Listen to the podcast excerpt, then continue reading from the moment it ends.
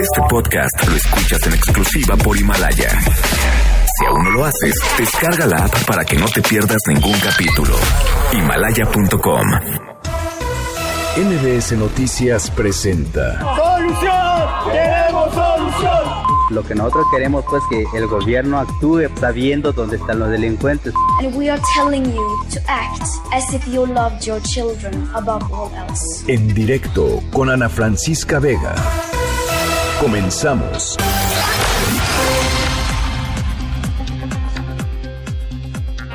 Son las cinco de la tarde en punto. ¿Cómo están? Me da muchísimo gusto que me acompañen. Estamos aquí en directo a través de M B S Noticias. Yo soy Ana Francisca Vega y hoy es jueves nueve de abril de dos mil veinte. Saludo, como siempre, con muchísimo gusto a todos los que nos escuchan en Ciudad del Carmen, Campeche, a través de La Mejor, en el cien punto cinco de F M, las dos horas completitas de cinco a siete. También saludo con mucho gusto a los que nos escuchan desde Reynosa, Tamaulipas, a través del mil trescientos noventa de A M por Notigape.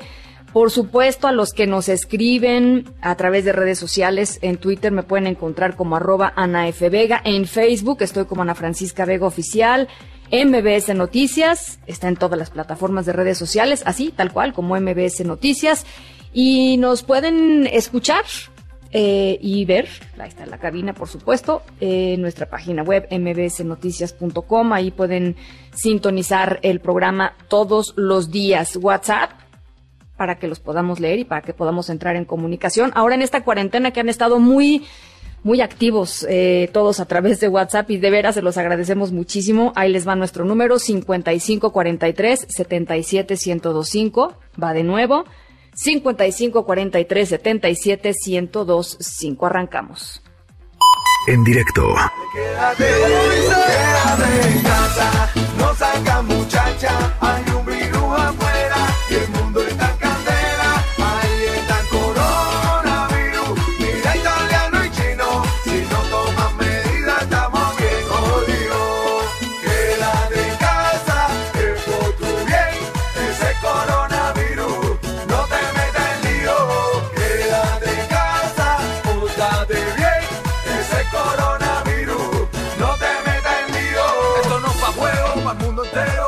Bueno, pues hemos estado tratando de acompañarlos en estos momentos de, de cuarentena, en donde pues hay mucha incertidumbre, en donde quizá hay preocupaciones, por supuesto en torno a, a pues a estar bien, ¿no? A la salud, a la salud propia, a la salud de la, de la familia, eh, pues de los amigos, de la gente cercana y por supuesto hay preocupaciones económicas también, ¿no? Eh, todo esto está trayendo pues mucha volatilidad, eh, mucha incertidumbre, tal vez eh, eh, pues eh, las fuentes de trabajo están eh, algunas cerrando. Platicábamos de eso hace, pues hace eh, justamente ayer, eh, pérdidas importantes de empleo y también hemos tratado de acompañarlos en esta en esta cuarentena y en estos momentos difíciles para todo mundo a través de eh, ¿qué será? Iniciativas, proyectos. Eh, planteamientos que nos permitan ver un poquito hacia adelante y ver un poquito hacia adelante y ver un poquito pues fuera de nosotros mismos, más allá de nuestro propio ombligo. Creo que es una buena manera de, de activarnos. Por eso está en la línea de en directo con nosotros Fernando Lelo de la Real, es presidente del Consejo de Donadora, y Donadora es un proyectazo que si no conocen, ahorita mismo van a conocer para que puedan eh, pues entrar, participar, ver y sobre todo animarse. Hay un hay un hay un buen mundo allá afuera y hay que y hay que explotarlo y hay que apoyarlo. Fer, te saludo con mucho gusto. ¿Cómo estás? Hola, Ana, ¿cómo estás? Muchísimas gracias por la invitación. Contenta de que estés con nosotros y eh, pues de platicar un poco sobre Donadora y lo que está haciendo Donadora en este contexto de COVID diecinueve. Sí, mil gracias. Mira, te cuento, Donadora es una es una plataforma digital, es una página de internet donde eh, se suben proyectos de causas personales, de iniciativas sociales, para que la gente las, lo, las apoye desde el colectivo. Uh-huh. eh, y se puedan realizar. Uh-huh. Donadora llevamos ya eh, casi diez años apoyando... Sí. Miles de proyectos en diferentes áreas y ahora con esta contingencia y con la cuarentena lanzamos un sitio especial para proyectos ligados a eh, gente que tiene necesidades a partir de COVID diecinueve. Uh-huh. Entonces, eh, la idea es que han ido publicando proyectos, invitamos a gente a subir proyectos para apoyar ya sea a un negocio local que está sufriendo por la contingencia o el llevar despensas o el llevar material médico. Entonces, la gente ha mostrado su, su, su disposición y su creatividad, como bien decías, en ver más allá, ver hacia adelante y ver cómo pueden ayudar. Y miles de mexicanos se han sumado con aportaciones que, que pueden ser pequeñitas, desde cien pesos, y decir, oye, yo quiero que este, que este local no cierre, o que esta uh-huh. eh, señora con la que siempre he comprado, pues tenga para subsistir. Y van, uh-huh. y van aportando a través de la página digital. Uh-huh. Entonces, creamos este micrositio dentro de Donadora, eh, y traemos hoy día más de cien iniciativas, se ha sumado más de unas seis mil personas y, y queremos invitar a más gente a participar, claro. porque además, como bien decías, se siente bien eh, desde tu casa, en cuarentena, sí. hacer una diferencia y ayudar. Claro. Eh, estoy viendo, por ejemplo, aquí hay un, uno de los proyectos, por, por poner un ejemplo, no, tú ya pusiste uh-huh. algunos, pero uno de los proyectos que me acabo de meter dice, apoya a familias de Ixtapaluca impactadas por el COVID diecinueve. Y entonces te metes al proyecto y dice, apoya a sesenta familias de Ixtapaluca en donde existen mujeres cabeza de familia sin sustento diario e impactadas por, pues, por esta cuarentena, ¿no? Por las medidas preventivas al COVID diecinueve. Eh, la meta es de treinta mil pesos, llevan recaudados veintisiete por ciento, es decir, llevan recaudados unos ocho mil pesos, y la idea es que pues tú te puedes meter y aportar literalmente lo que puedas, ¿no? Exacto, y entonces habrá o sea, gente que dice, pues yo quiero hacer una diferencia enorme y poner uh-huh. los veinte mil pesos que le faltan, uh-huh. o habrá gente que dice, oye, yo pues, voy, voy con mis cien pesos, porque si ¿sí? mucha gente pone cien pesos, pues se va a lograr en todos tus proyectos. Claro. Y a lo mejor tú te metes y ves y dices, oye, justo yo tengo una conexión emotiva con Ixtapaluca y quiero ayudar a esta gente porque me llega a mí personalmente esta causa, pues adelante. Y entonces en claro. tres clics te registras, Y, y les envía cien pesos, te sumas a toda la gente que les ha aportado para, para que lleguen a sus treinta mil en este caso. Oye, y este, ese es el, ese es el, el asunto. Aunque no si no llegan, de todas maneras, ¿se, se, se va a dar ese dinero o, o no? Exacto. Sí, sí, eso es un muy buen punto, porque normalmente la, la, las plataformas quieren que llegues al cien por ciento, exacto. porque lo que se trata es de que se haga el proyecto que están, que están empujando. Pero ahora, en esta contingencia, todo peso ayuda. Y entonces uh-huh. todo lo que junte cualquiera de las campañas se le va a dar a los a los beneficiarios que están objetivos. Eso y Donadora da mucha confianza, y tú bien lo decías, un proyectazo que lleva mucho tiempo sí. y que da su respaldo y su reputación. Entonces la gente dice, sí. oye, pero yo cómo sé que realmente esas familias de, de Ixtapaluca van a ser los que reciben el dinero. Y eso va en función de la credibilidad que ya tenemos, de la del, del cuidado que tenemos de asegurarnos que el dinero va bien canalizado. Y entonces es una forma muy segura, muy ágil, y muy noble de ayudarnos unos a otros. Uh-huh. Y ahora, eh, esa es una parte, ¿no?, de Donadora, que es muy interesante, que es la parte que está ahí, son los proyectos que ya subió la gente. Ahora, también hay forma de subir tus propios proyectos eh, a, a la plataforma. Es decir, como tú decías hace ratito, si tú tienes un especial interés eh, o sabes que hay una necesidad eh, urgentísima en algún punto de la ciudad o algún a un grupo vulnerable, no sé, lo que tú quisieras, con lo que tú te identifiques, ¿no? Si te gusta, este, si eres protectora de animales, pues entonces este eh, hay un refugio que la está pasando muy mal porque est- están en cuarentena y no hay forma de conseguir dinero, etcétera, y tú quieres subir ese proyecto, lo puedes subir a la plataforma y lo puedes mover entre tus contactos y tú puedes generar esa fuerza, digamos, ¿no? Esta fuerza para que para que las cosas pasen, para que para que el refugio de perros no cierre, para que la señora de la esquina no tenga que cerrar su tiendita, en fin, este, eso también es otra parte importantísima, ¿no? Tal cual. Y además, como mencionas, primero es muy fácil subir un proyecto, tiene, tiene ahí las instrucciones, entonces uh-huh. yo quiero agregar un proyecto y vas siguiendo los pasos y pones imágenes y cuentas tu historia y determinas cuánto dinero hay. Uh-huh. Y después tocas el tema más clave, que es muévelo entre tus propias redes. Claro, Donadora claro. pone la plataforma, pone el mecanismo, la, la interfase, y depende de la gente qué tanto se mueve y qué tanto eh, pues usa WhatsApp y se lo manda a sus a sus grupos y lo pone en su Facebook o lo pone en su Twitter y se hace un poco, eh, eh, se comunica de unos a otros, se hace viral, valga la, el término, uh-huh. eh, para que más gente conozca de los proyectos que a ti te importan. Uh-huh. Pues mira, eh, me, me encanta la, me encanta la plataforma. Siempre he sido muy fan de Donadora. Creo que es un momento importantísimo. Mucha gente se acerca a nosotros para decir, estoy pasándola mal, pero quiero ayudar, ¿no? Este, y, y cómo le hago y a dónde hago y qué hago y cómo voy y quién me garantiza. Creo que Donadora es, es, es una, es una muy buena, es una muy buena opción. En nuestras redes sociales, por supuesto, les compartimos el enlace exacto de, de esta parte, de esta sección de Donadora, eh, particularmente dedicada al tema de COVID, y los invitamos a que, a que lo visiten, a que lo prueben. Este, no hay mejor manera de, de conocer algo que probando, y, y, y se van a dar cuenta que Donadora es totalmente confiable y que además cuando suceden las cosas, Fer, es, es muy lindo ver que, que algo se realizó, ¿no? Absolutamente. Y además uh-huh. es tal cual como dices, es la gente misma no está esperando que llegue alguien, una empresa con mucho dinero o alguien, es, oye, a mí me, hacemos la diferencia entre nosotros, cada uno a la medida de sus posibilidades, claro. y no hay una mayor satisfacción que ver que estamos eh, cambiando vidas a partir de estas aportaciones. Sí, echando la mano de la mejor manera en, como, en, en, lo, como, en, lo, en lo que podamos hacer desde donde estamos, ¿no? Exacto. Bueno, pues ahí está Fernando Lelo de la Real. Me da mucho gusto saludarte, me da gusto escuchar que estás bien. Cuídate mucho y estamos en comunicación. Muchísimas gracias. Gracias. Un abrazo, gracias. Igualmente, lo pueden seguir en arroba ferlelo en redes, en redes sociales, ahí lo, ahí lo pueden encontrar. Y por supuesto, en nuestra página de internet vamos a dejar, eh, perdón, en nuestras redes sociales vamos a dejar la página de internet de donadora punto org con esta sección particular de COVID. Hay otras secciones, eh, hay otras secciones en donde hay proyectos eh, eh, interesantes, importantes y, y, y que realmente pueden cambiar la vida de, de las personas. Así es que también les dejamos, por supuesto, esas ligas. Y nosotros nos vamos a la información. Noticias en directo.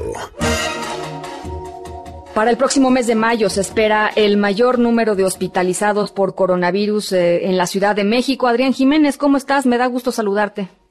Buenas tardes, Ana Francisca. Un saludo afectuoso igualmente para ti y para el auditorio. Hacia el diez de mayo se espera el mayor número de personas hospitalizadas por COVID diecinueve en la Ciudad de México, mientras que el pico de personas graves por esta enfermedad se estima sea el veinticinco de mayo. Así lo informó la titular de la Secretaría Local de Salud, Oliva López. En conferencia de prensa, la funcionaria aclaró que para esas fechas se tienen listas mil unidades de cuidados intensivos, por lo que reiteró el llamado a la población para cumplir con el aislamiento social a fin de que el sistema hospitalario tenga la capacidad de atender los casos graves de coronavirus. Vamos a escuchar parte de lo que dijo. Adelante. Mil sería para el momento más crítico, que lo estamos estimando para alrededor del veinticinco de mayo en terapia intensiva, y más alto en hospitalización alrededor del diez de mayo. Sí, por eso estamos insistiendo a la población de que se quede en casa, no contagiar, no contagiarse, quedarse en casa salva vidas, porque esto eh, nos va a permitir tener eh, número de casos graves, manejable. Por otra parte, Ana Francisca, auditorio, la Secretaria de Salud explicó que de acuerdo al modelo Centinela que aplican las autoridades, se uh-huh. estima que a partir de los ochocientos cincuenta y cinco casos confirmados de COVID diecinueve en la Ciudad de México, podría haber en realidad seis mil casos de esta uh-huh. enfermedad, aunque dijo cerca del ochenta por ciento serán asintomáticos o presentarán síntomas leves. Escuchemos. Uh-huh. O sea, hay ochocientos cincuenta y cinco confirmados y con las estimaciones alrededor de seis mil infectados. Hay que decir que de esos seis mil infectados, el ochenta por ciento va a cursar o asintomático o con cuadros leves. Esto es muy importante porque ¿qué, qué es lo que se visibiliza? Aquellos que van al hospital y aquellos que requieren una atención especializada. Oliva López agregó que será a partir de la próxima semana que en coordinación con las autoridades federales se concentrarán en una plataforma el número de personas hospitalizadas con enfermedades respiratorias, esto por día, a fin de que puedan hacer un análisis permanente de las necesidades de la zona metropolitana del Valle de México con base en el número de personas internadas. Ana Francisca, auditorio, la información que les tengo. Oye, eh, rápidamente, eh, Adrián, te quería preguntar, ¿ha sucedido sí. en otros en otros estados de la República en donde adicional a las medidas generales aplicadas eh, por el gobierno federal o recomendadas por el gobierno federal a través de la Secretaría de Salud, eh, las, las propias secretarías de salud locales han tomado medidas o recomendaciones adicionales? Por ejemplo, el tema del cubrebocas en Nuevo León, sí. etcétera. Eh, ¿En la Ciudad de México ha pasado algo así? Sí, efectivamente, Ana Francisca, el día de hoy justamente anuncian las autoridades eh, de manera no oficial, pero sí porque están preparando toda una campaña para que esta medida sea efectiva, el cubrebocas para las personas que tienen la necesidad de salir y transportarse uh-huh. en los medios, en los sistemas de transporte público de la ciudad, sí. para que usen el cubrebocas. Dice sí. la Secretaria de Salud que este cubrebocas no es necesariamente que sea quirúrgico, sino un cubrebocas de telas, el cual, uh-huh. el cual tendría que estarse lavando frecuentemente para que este a su vez no se convierta en un foco de infección, claro. pero sí es la medida que se está homologando justo con las autoridades del Estado de México. Buenísimo, pues eh, estamos al pendiente. Adrián, te mando un saludo. Igualmente, buena tarde. Cuídate mucho, Adrián. Médicos residentes e internos de pregrado del hospital número setenta y dos, allá en Tlanepantla, en el Estado de México, eh, ahí donde hubo un, un brote hospitalario por coronavirus, le están exigiendo a Zoé Robledo, director del I M S S, una disculpa pública porque inicialmente habían negado que había efectivamente un brote hospitalario por COVID diecinueve allá en Tlanepantla. Ernestina Álvarez, ¿cómo estás? Me da gusto saludarte. Ana Francisca, buenas tardes para ti, para los amigos del auditorio. Médicos residentes que afirman que se contagiaron de COVID diecinueve durante su labor en el Hospital General Regional número setenta y dos del I M S S, que se ubica en Tlanepantla, en el Estado de México, exigieron al director del I M S S, Zoé Robledo, una disculpa pública por negar la presencia de brotes en los nosocomios y le advirtieron que negarlos no va a conducir a gestionarlos. El director del I M S S afirmó este miércoles que el brote de coronavirus en ese hospital, que originó veinte contagios hasta este momento, no se había dado por atender a pacientes con coronavirus y que era externo. Los médicos residentes enviaron una carta al secretario de Salud, José Alcocer, y al subsecretario Hugo López Gatell, donde exigen esta disculpa pública y además les urgen entregar a la brevedad en todos los hospitales del I M S S los insumos suficientes para el diagnóstico, valoración y tratamiento de los pacientes de coronavirus y de otras patologías. Incluso los galenos señalaron que desde el veinticuatro de marzo ingresó una paciente de sesenta años con diabetes e hipertensión, que después fue diagnosticada con neumonía típica, y posteriormente el personal médico que la atendió resultó que tenía COVID diecinueve, de ahí yeah. que señalan que sí fue un brote originado por atender a pacientes y que mm. no les habían dado los insumos suficientes para que ellos se pudieran proteger para atender a estos pacientes de coronavirus. Hasta aquí el reporte. Híjole, bueno, pues vamos a ver qué responde la Secretaría de Salud. Oye, Ernestina, y eh, este tema sobre las uh, pruebas que va a repartir a partir de hoy, ¿no? El gobierno federal, las treinta mil, trescientas mil, perdón, pruebas eh, para diagnosticar COVID diecinueve en, en los estados de la República. Así es, este jueves el gobierno federal va a empezar a distribuir a todas las entidades del país trescientas mil pruebas de COVID diecinueve. Y en una segunda etapa van a repartir doscientas sesenta mil más. Esto se dio a conocer en la videoconferencia entre los once gobernadores del centro de paí- del país. También participó el canciller Marcelo Ebrard y la secretaria de Gobernación, Olga Sánchez Cordero. Ayer, el titular del Insabi, Juan Antonio Ferrer, confirmó a los mandatarios que todos los estados van a recibir estas pruebas, que hoy tienen ya trescientas mil. Posteriormente les van a llegar doscientas diez mil pruebas y después de existir una tercera entrega de cincuenta mil. También el titular del Insabi les comentó que en estos momentos la COFEPRIS ya autorizó estas pruebas de las marcas Abbott y Esper. Esta última solo la han visto en Estados Unidos y tiene una efectividad del noventa y dos por ciento, pero no se encuentra actualmente en el mercado mexicano. También Juan Antonio Ferrer aclaró a los gobernadores que no pueden dar autorización de varias pruebas de COVID diecinueve, que pues las llamó patito, y se comprometió a solicitar la autorización de COFEPRIS para que les puedan proporcionar a los gobernadores de las treinta y dos entidades un listado de nombres de las pruebas que han analizado y que pues estas no han servido porque no tienen una amplia referencia sobre si es positivo o negativo los casos de COVID diecinueve. Hasta aquí la información. Híjole, esto sucede el nueve de abril, Ernestina. ¿Cuánto tiempo llevamos con el tema de las pruebas? Básicamente desde que arrancó esto el veintiocho de febrero, ¿no? Así es, hay que recordar que esto comenzó precisamente el veintiocho de febrero, el día que se confirma el sí. primer caso de coronavirus en nuestro país, pero también hay que recordar al auditorio que pues en un inicio solamente se distribuye, se distribuyeron nueve mil doscientas pruebas, que en un inicio las tenía el INDRE y posteriormente fueron para los laboratorios de las treinta y dos entidades. Oye, ¿y eh, dieron un eh, una pues un cronograma de cuándo iban a poder, más allá de que anuncien que las van a empezar a repartir hoy, cuándo van a empezar a poder hacer estas pruebas los estados?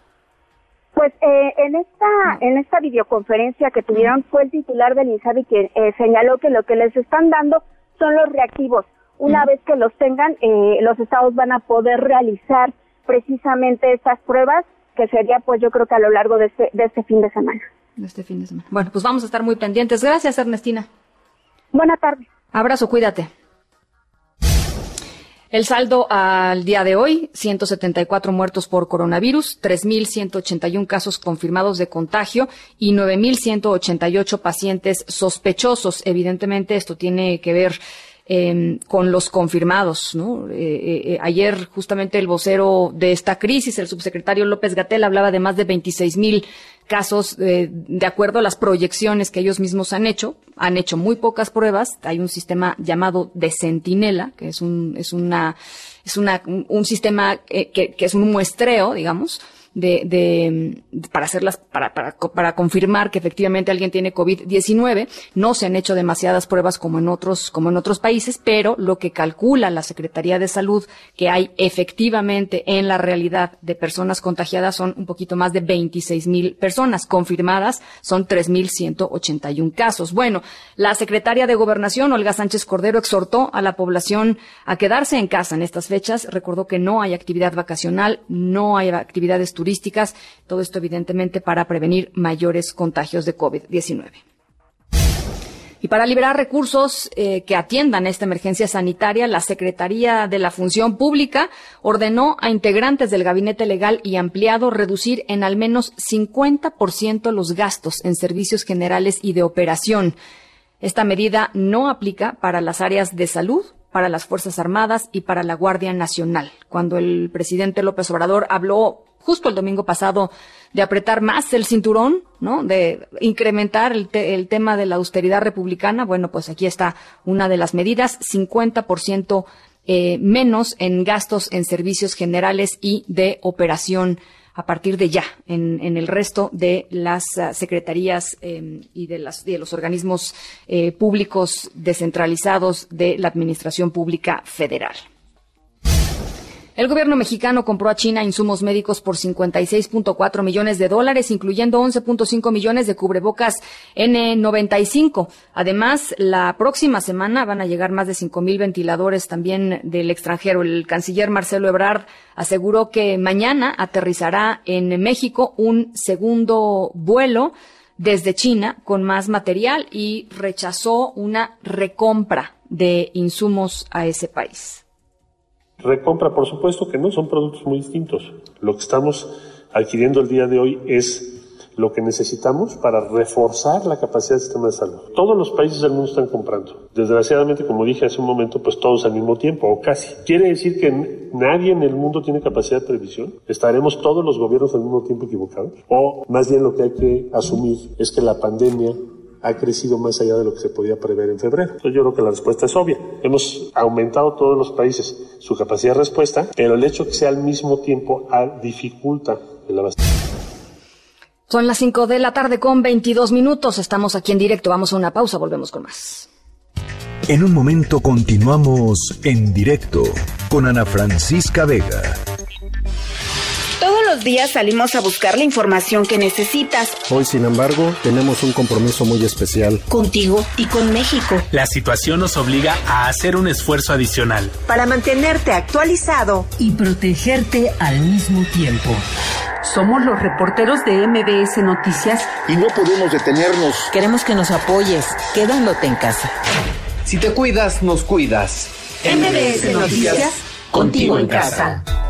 Continúas escuchando en directo con Ana Francisca Vega por M B S Noticias.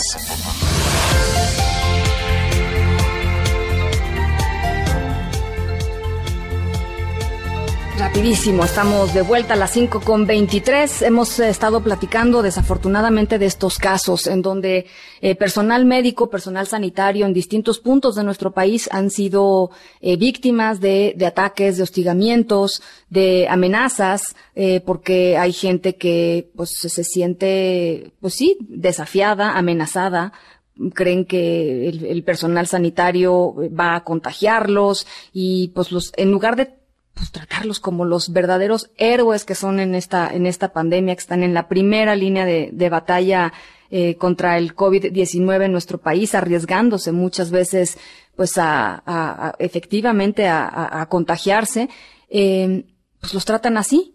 En Yucatán Amigos y familiares de una enfermera instrumentista del I M S S denunciaron a través de redes sociales que una persona desconocida le tiró café hirviendo por la espalda a esta enfermera y le gritó: "Nos vas a contagiar a todos", cuando estaba saliendo de una tienda de consumo. Ella está con nosotros en la línea telefónica, nos pidió que eh, mantuviéramos eh, mantuviéramos anónimo su, su, su identidad, pero yo, yo le agradezco mucho que nos haya tomado esta llamada. Buenas tardes. Buenas tardes. ¿Cómo se encuentra? Pues ya un poquito tranquila. Cuéntenos qué pasó. Eh, la verdad es que salí de trabajar y uh-huh. pasé en una tienda de, de servicio y, y para comprar un refresco, pero ya no lo pude comprar porque en el momento que estaba yo intentando buscar el orificio para ponerle el seguro a mi coche, uh-huh. eh, me sorprendió un vaso de café en la espalda uh-huh. y solo pude voltear a ver que vi un coche negro, pero no pude identificar la marca ni las placas, mucho menos, porque yo lo que intentaba era quitarme la blusa que pegaba a mi cuerpo. Claro. En un momento dado pensé que era, pues sí, hirviendo, dije, ya me desgració, estaba caliente, uh-huh. pero no me, o sea, no me quemó, pero uh-huh. el, el, el, sí, sí me asustó. Claro, ¿cómo no?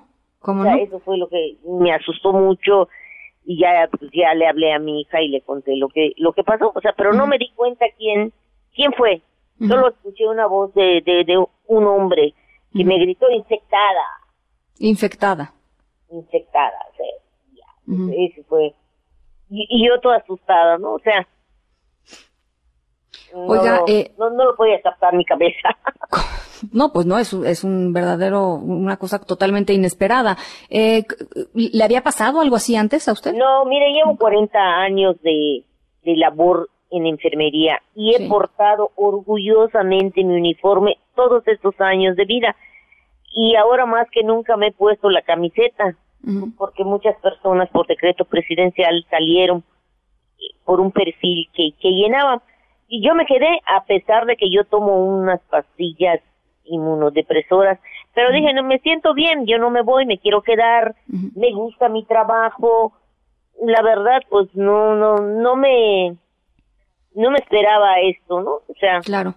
Oiga, y nunca y, me había pasado, jamás. Y, y cómo, y cómo está la situación allá en, en el hospital, ¿están trabajando con el equipo que necesitan? Este, hace falta, hace falta cosas. ¿Por qué no nos platica un poquito sobre esto? Pues es, la verdad, nos están dando, no lo ideal, pero sí lo necesario para poder laborar. A ver, ¿cuál es la no. diferencia entre lo ideal y lo necesario? Porque lo ideal sería ponerse esos trajes de, de como de astronauta, ¿no? Pero, uh-huh. pero nos están dando cubrebocas para el área que recibe a los pacientes, eh, que se llama de primer contacto, uh-huh. pues sí. Y hay batas, botas, guantes para ese personal. Sí. Que, re, que en primera instancia son los que tienen el contacto con claro. ese tipo de pacientes. Y los que estamos en el hospital, pues nos cubrimos la boca con los cubrebocas normales. Normales. Oiga, y, y ya si se comunicó con usted. Ya nuestra protección, pues sí. nosotros compramos nuestros con los insumos que nos hacen falta. ¿Qué compra usted, por ejemplo? Los guantes. Los guantes. Los Esos no se los han dado. Este, de N noventa y cinco, los guantes de nitrilo, esos, yo los compro pero por mi propia protección. Uh-huh.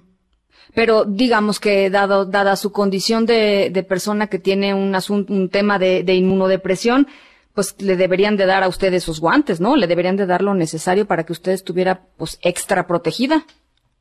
Pues, ¿no? Sí, o sea, sí, sí, efectivamente, pero déjeme decirle que, o sea, haga de cuenta, o sea, yo no digo, estoy enferma, estoy enferma, sí me dan, me dan lo necesario, pero eh, pues todo el equipo se lo dan a las personas que tienen el primer contacto. Uh-huh.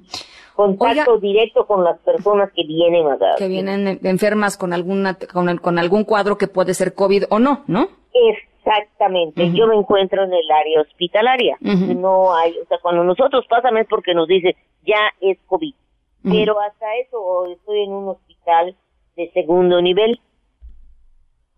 Entonces, oiga, y ya se comunicó malos que llegan, hay, uh-huh. hay oportunidad de trasladarlos a una unidad médica especializada. Uh-huh. Todavía están ustedes en un en un momento en donde no hay mucha gente llegando contagiada, ¿no? Pues afortunadamente no. Uh-huh. Afortunadamente, para el número de casos que tenemos en el estado, por la cantidad de gente de la de población, yo creo que vamos bien. Uh-huh. Déjeme decirle que después de este incidente, las autoridades del instituto, las autoridades gubernamentales, las autoridades policíacas se han acercado a mí ah, para, para re- refrendarme su apoyo uh-huh. eh, y mi protección, y decirme que pues, están pendientes, que iban a verificar. O sea, he recibido, la verdad, todo el apoyo desde de, de delegados sindicales, jefes de enfermeras, jefe delegacional. He recibido desde todo, todo tipo de apoyo. O sea, que me han dado su teléfono y me han dicho, mira, lo que tú necesites para, para laborar, y aquí estamos. Y lo pues más es, importante, es bueno. gente uh-huh. desconocida se ha acercado y me han hablado por teléfono, me han mandado mensajes, me han traído regalos, regalos de decirme, mire, tengo aquí cinco mascarillas, tengo aquí unas caretas, tengo aquí eh, unas flores, tengo aquí su desayuno, así. Y eso, pues, no tiene precio. ¿Usted va a seguir ahí al pie del cañón? Sí, yo sigo, yo sigo laborando hasta donde se pueda, seguimos laborando. Pues yo le agradezco mucho que, que nos haya tomado esta llamada, oiga, eh, y, y le pido que se cuide mucho, por favor, y por supuesto los micrófonos aquí siempre abiertos. Sí, y déjeme decirle nada más, un sí, para, hay una tienda de autoservicio de artículos comestibles, uh-huh. una cadena de, de, de súper que ven a las personas con uniforme y no y prohíben la entrada. Eso viene siendo al norte de la ciudad, donde vive la gente más pudiente. Está uh-huh. restringida el área para las personas, como que hay discriminación uh-huh. para ese tipo de personas que portan el uniforme. Bueno, pues voy a vamos a vamos a investigar esto que nos está diciendo. Le agradezco mucho por lo pronto que nos que nos haya regalado este testimonio. Muchas gracias. Gracias. En directo. Bueno, pues eh, ahí está, ahí está esta enfermera del I M S S allá en Yucatán, eh, con, con, con el testimonio. Hace, hace unos días otro enfermero también ahí del I M S S en Yucatán eh, denunció que le arrojaron huevos mientras esperaba el transporte público. Eso es, eso es eh, pues parte de lo que está sucediendo. Ahora, qué bueno que nos dice también esta, esta mujer con cuarenta años de experiencia, que ha recibido el respaldo de, de las autoridades, el respaldo de la comunidad, el respaldo de la gente. Eso es, eso es importantísimo. Bueno, eh, nos vamos con, eh, con un tema relacionado a esto, y tiene que ver con que hace unos días, aquí se los platicamos, la UNAM informó eh, que la permanencia de los pasantes de las licenciaturas en enfermería y en enfermería y obstetricia en los hospitales públicos del país va a ser eh, voluntaria. En la línea telefónica está la maestra Rosa Zárate Grajales, directora de la Escuela Nacional de Enfermería y Obstetricia de la UNAM. Maestra, le agradezco mucho estos estos minutos. ¿Cómo está? Muy bien, muchas gracias, Ana Francisca Vega. Muy muy contenta porque nos abriste estos micrófonos para poder hablar sobre este tema.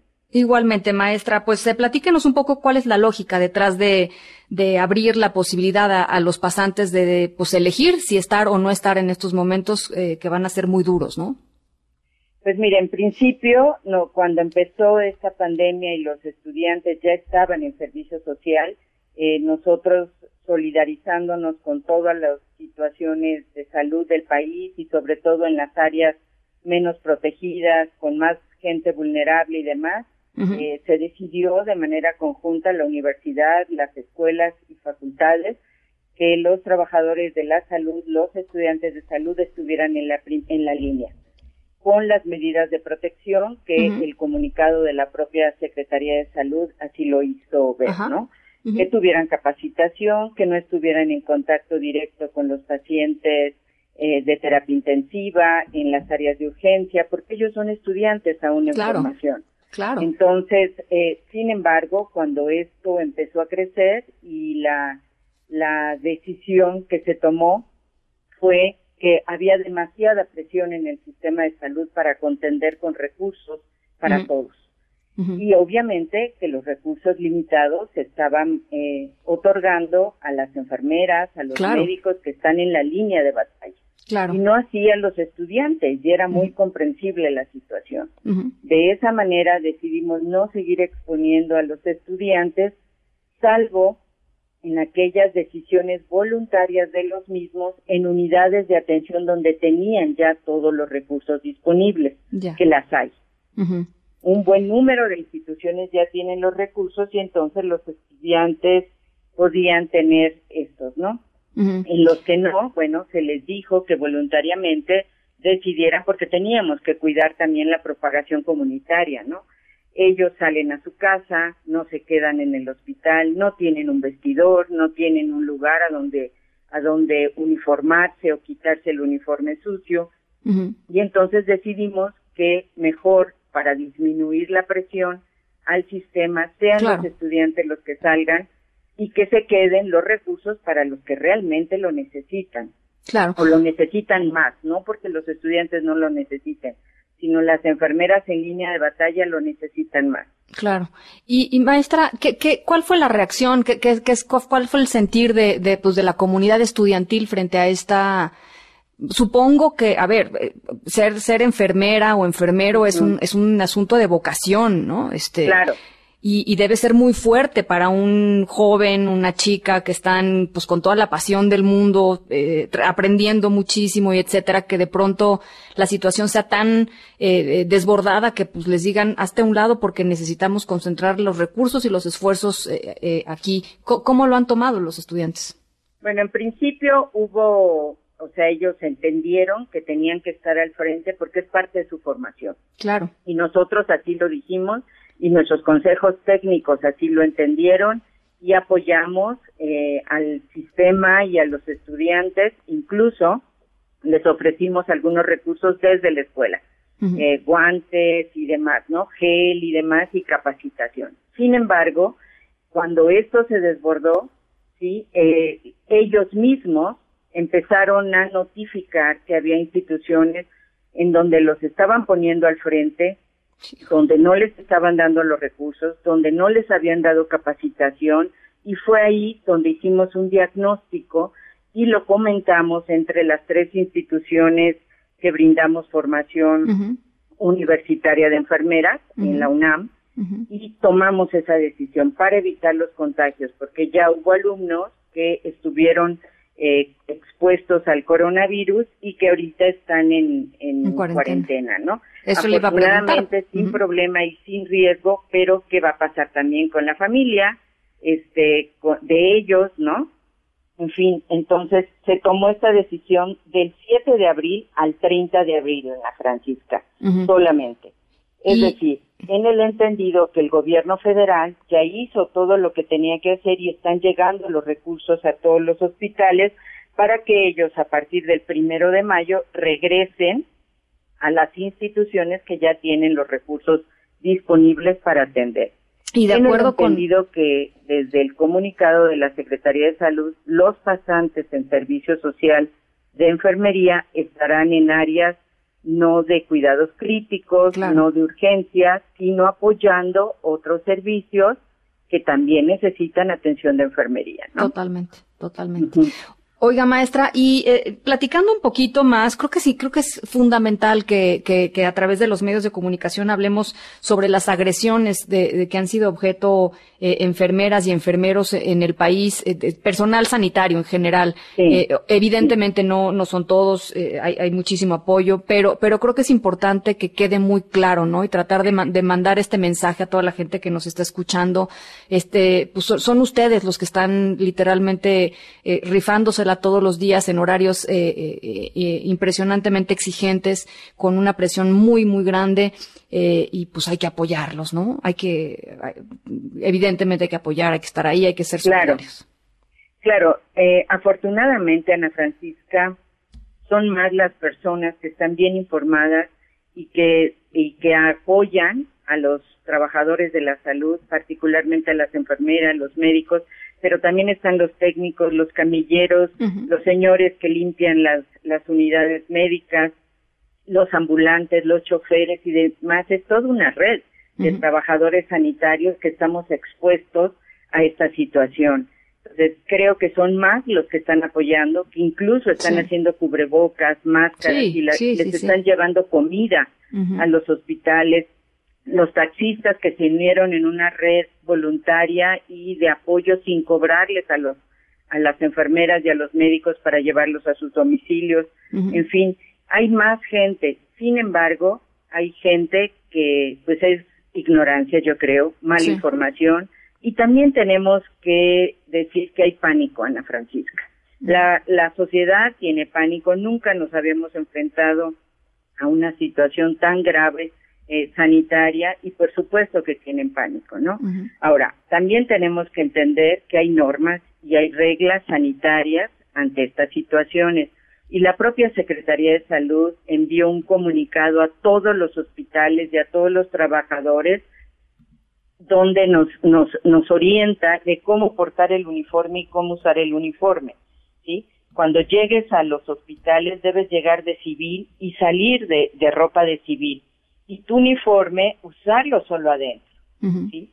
Y ponerlo en una bolsa sellada para llevarlo a desinfección, a ¿sí? Entonces, es importante wow. que no andemos también con uniforme en la calle. Esto no, no explica y justifica no, no justifica, el por qué no, las están agrediendo. Claro, no. ¿Sí?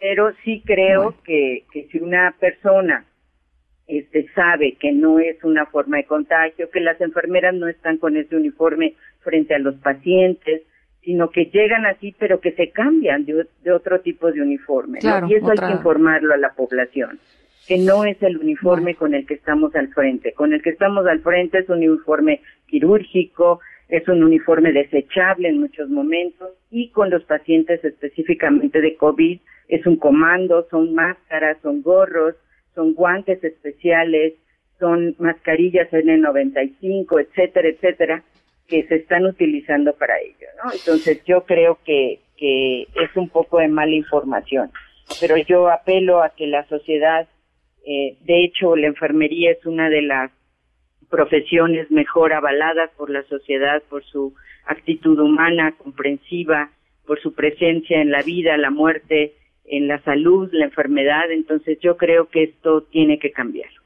Pues eh, hacemos votos porque así sea y le agradezco muchísimo esta conversación, maestra. Ojalá podamos eh, platicar un poquito más adelante en, en algunas semanas.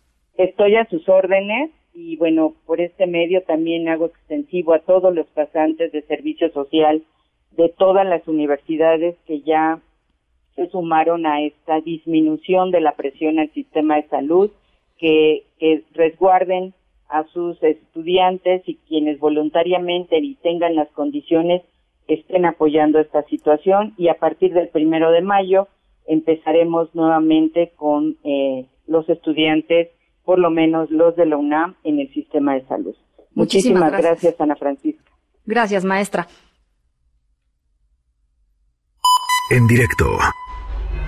En Buenos Aires brilla el sol y un par de pibes en la esquina inventan una solución. En Buenos Aires todo vuela, la alegría, la anarquía, la bondad, la desesperación. Y Buenos Aires es un bicho que camina ensortijado entre los sueños y la confusión. En Buenos Aires descubrí que el día hace la guerra, la noche el amor. En Buenos Aires leo, fumo, toco el piano y me emborracho. Bueno, nuestra historia sonora de hoy estamos escuchando al gran Fito Páez, por supuesto, con Buenos Aires. Pues hasta allá se va nuestra historia sonora de hoy al sur, al sur, sur, sur de nuestro continente.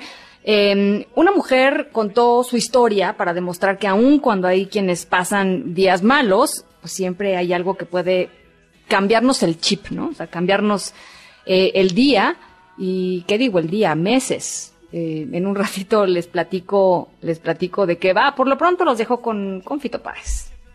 Salto y voluptuoso. En Buenos Aires llega un punto en que ya nada vale nada y todo vale nada. En Buenos Aires nos acechan los fantasmas del pasado y cada tango es una confesión. Cuando en el mundo ya no quede nada. En Buenos Aires la imaginación es una playa macedónica tan cierta y tan absurda. Viven bosques, dios y el rock and roll. En Buenos Aires viven, muertos, muertos viven, y no quiero más tanta resignación. Yo quiero un barrio bien canalla, bien sutil y bien despierto, super sexy. Quiero una oración que nos ayude a descorrer el velo y que termine la desolación. Buenos Aires, malos tiempos. En un momento continuamos en directo con Ana Francisca Vega. Continúas escuchando en directo con Ana Francisca Vega por M B S Noticias. Diana Bernal, en directo. Por cierto, ya le mandé el oficio al presidente del Consejo Coordinador Empresarial. Como no me lo preguntan, te los digo, ya les mandé el oficio con los quince grandes empresarios, Eh, las quince grandes corporaciones que le deben a la hacienda pública y que tienen para pagar, quince que deben, incluidos multas y recargos, cincuenta mil millones de pesos. Diana Bernal, ¿cómo estás? Ana Francisca, ¿cómo estás? Qué gusto saludarte, muy buena tarde. Igualmente, Diana, pues eh, tenemos este tema sobre la mesa, esta carta que envía el propio presidente, que dice, envía a Carlos Salazar, presidente del Consejo Coordinador Empresarial. Este, ¿qué, ¿Cuál es tu opinión? Pues es un tema muy álgido, Ana Francisca. En primer lugar, yo quisiera comentarte que toda mi vida me he dedicado a la defensa de los derechos de los contribuyentes en diversas trincheras. Y te voy a decir una cosa, el Servicio de Administración Tributaria, cuando determinan adeudo, no necesita demandarlo judicialmente para cobrarlo. Uh-huh. Si no lo pagas en un plazo de treinta días hábiles, el adeudo se hace exigible, te llega un procedimiento administrativo de ejecución, te pueden intervenir tus cuentas, embargar tus bienes, etcétera. Uh-huh. Entonces, estos adeudos a los que se refiere el presidente no son firmes.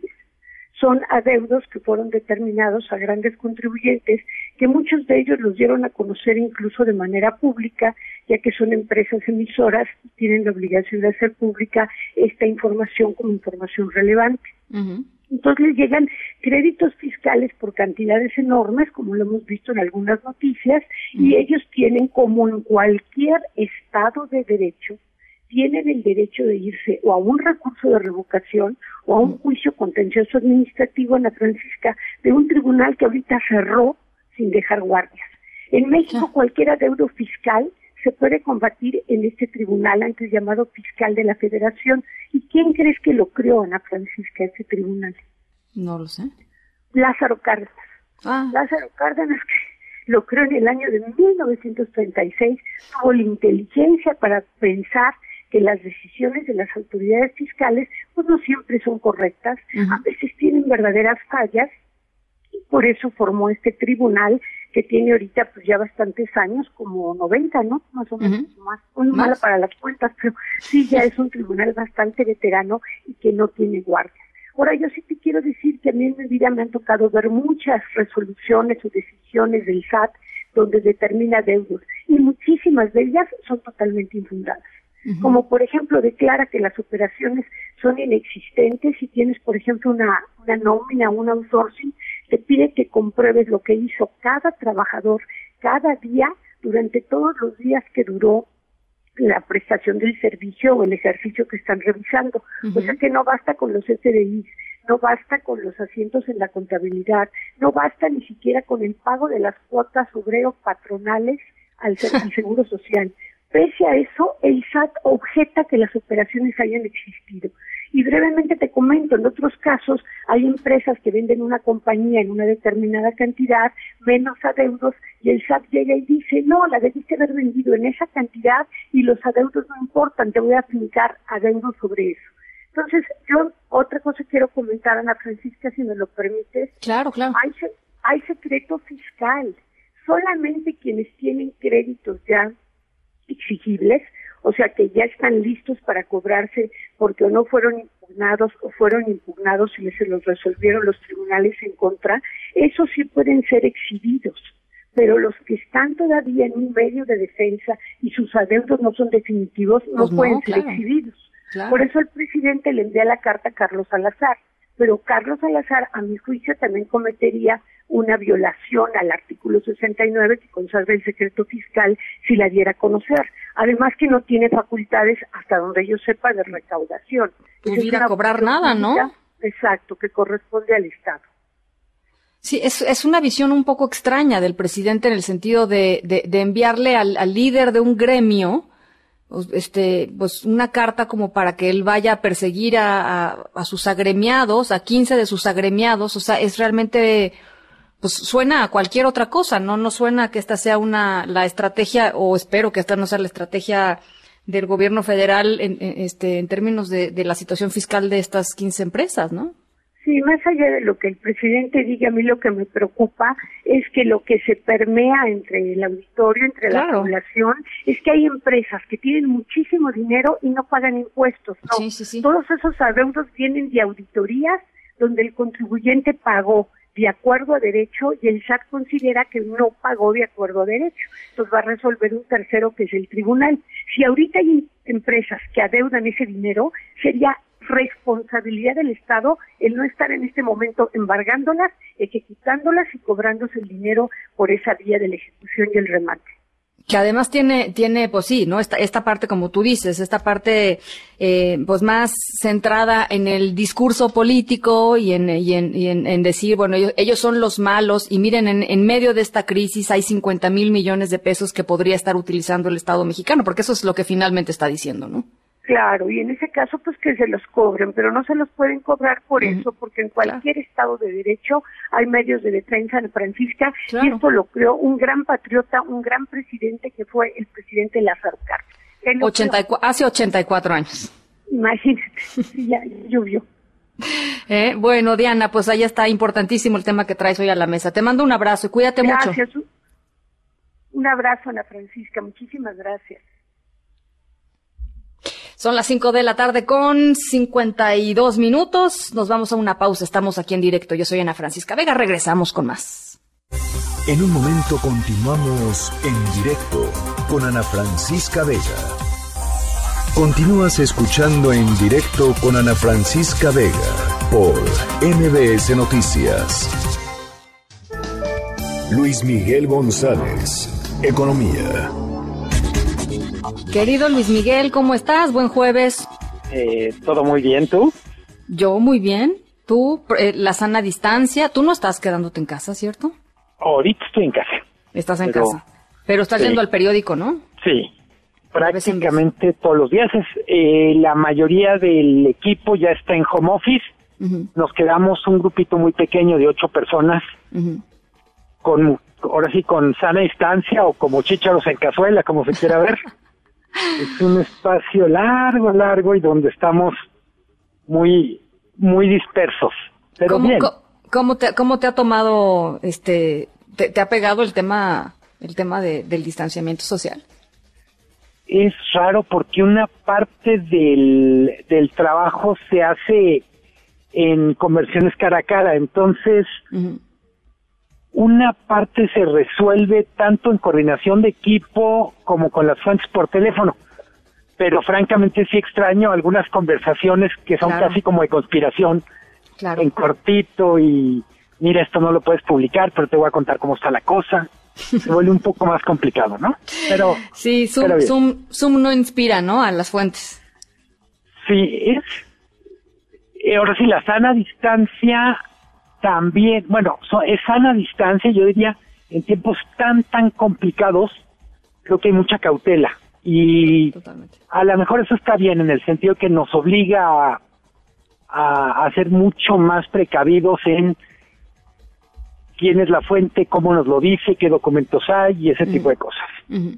Ahora, de, de lo que vamos a platicar hoy, eh, pues ahora sí que la fuente... es oficial, pública, y este, y ahí está, ahí está, está, está lo, los, este, los, los numeritos hablan, hablan por sí solos. Eh, la pérdida de empleo en menos de un mes aquí en México de trescientos cuarenta y seis mil eh, empleos, ¿no?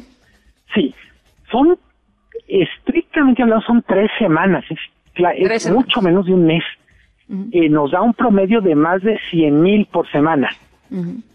Y vale la pena ponerlo en perspectiva, es está pasando en todo el mundo. Uh-huh. eh, hoy sale la cifra de Estados Unidos, vuelve a ser de más de seis millones de solicitudes de ayuda en una semana, ya van diecisiete millones en tres semanas. Impresionante. Sale también el dato de Canadá, su primera fotografía de empleos perdidos es un millón, Canadá. Eh, ¿Por qué es importante tener otras referencias? Porque tengo la impresión que literalmente este es el primer cuadro de una película, lo del empleo perdido. Eh, México tiene un problema adicional que hemos comentado. Eh, las estadísticas de empleo no son tan precisas en el caso mexicano. En realidad lo que llevamos es la cuenta de empleos dados de baja por el I M S S. Uh-huh. Hay, claro.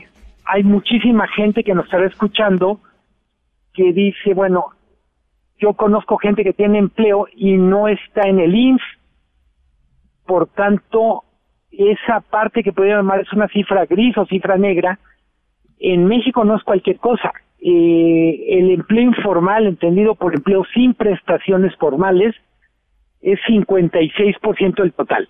Entonces, sabemos que se perdieron trescientos cuarenta y seis mil en el sector formal. Claro. Y tenemos un una grandísima incógnita o signo de interrogación en ¿y qué está pasando con el empleo informal? Uh-huh. Eh, una cosa que creo que no hemos comentado suficiente, Ana Francisca, en este espacio, es en muchos casos la gente que pierde el empleo formal busca eh, trabajar en el sector informal. Sí. Eh, porque es mucho más, vamos a decir, por definición en México termina siendo el gran espacio de experimentación eh, para muchísima gente. Decir, bueno, si me quedé sin chamba, pruebo con un puestito de comida, pruebo sí. con vender algo, eh, y creo que lo vamos a empezar a ver. Uh-huh. Eh, no solo vamos a ver pérdida de empleo formal, sino mucha gente que simplemente dice, ya sé que es peligroso, ya sé que está el coronavirus, pero también está el hambre y voy a, la, a lo informal. Uh-huh. Eh, hoy salió también un tema que creo que vale la pena comentarlo. Eh, desde ayer en la conferencia, la secretaria del Trabajo, el propio presidente, están con el tema de son empresas grandes las que corrieron gente. Hoy la jefa de gobierno dice, vamos a dar nombre, a conocer los nombres de las empresas que despidieron personal. Sí. Eh, me parece que en este contexto es importante reconocer a los que lo hacen bien, pero no satanizar a las empresas que no están pudiendo mantener, a menos que se pruebe que están haciendo algo ilegal. Sí, totalmente de acuerdo. Totalmente eh, de acuerdo. Es algo que tenemos que empezar a, a, a ver con cuidado, insisto, son, son apenas pequeñas señales. Yo insisto, me parece muy bien que se reconozca a aquellos que están haciendo el esfuerzo por mantener los empleos, pero vamos viendo caso por caso, claro. Y si efectivamente hay empresas que están abusando de la situación, pues primero que se plantee un expediente administrativo legal, y después que se proceda al linchamiento público, pero quizá en ese totalmente, orden. Totalmente, totalmente. Y porque además este, es, esos linchamientos públicos suelen venir acompañados de otros elementos. Estábamos platicando hace unos minutos con Diana Bernal sobre el tema de los grandes contribuyentes que, que dice el presidente que deben más de cincuenta mil millones de pesos. Está en, en fin, ¿no? Se, se empieza otra vez a crear un clima Eh, que, que no es nada favorable y no y no sirve además de, de mucho eh, eh, a, a los mexicanos, o sea, no, no sirve de absolutamente nada esta polarización de los malos los empresarios, los malos los que corren, los malos los que no pagan impuestos, los malos, ¿no? Es una generalización que no te ayuda a ver lo que realmente pasa, ¿no? Totalmente. Y vienen, yo insisto, creo que vale la pena reconocer, estamos en un territorio nuevo.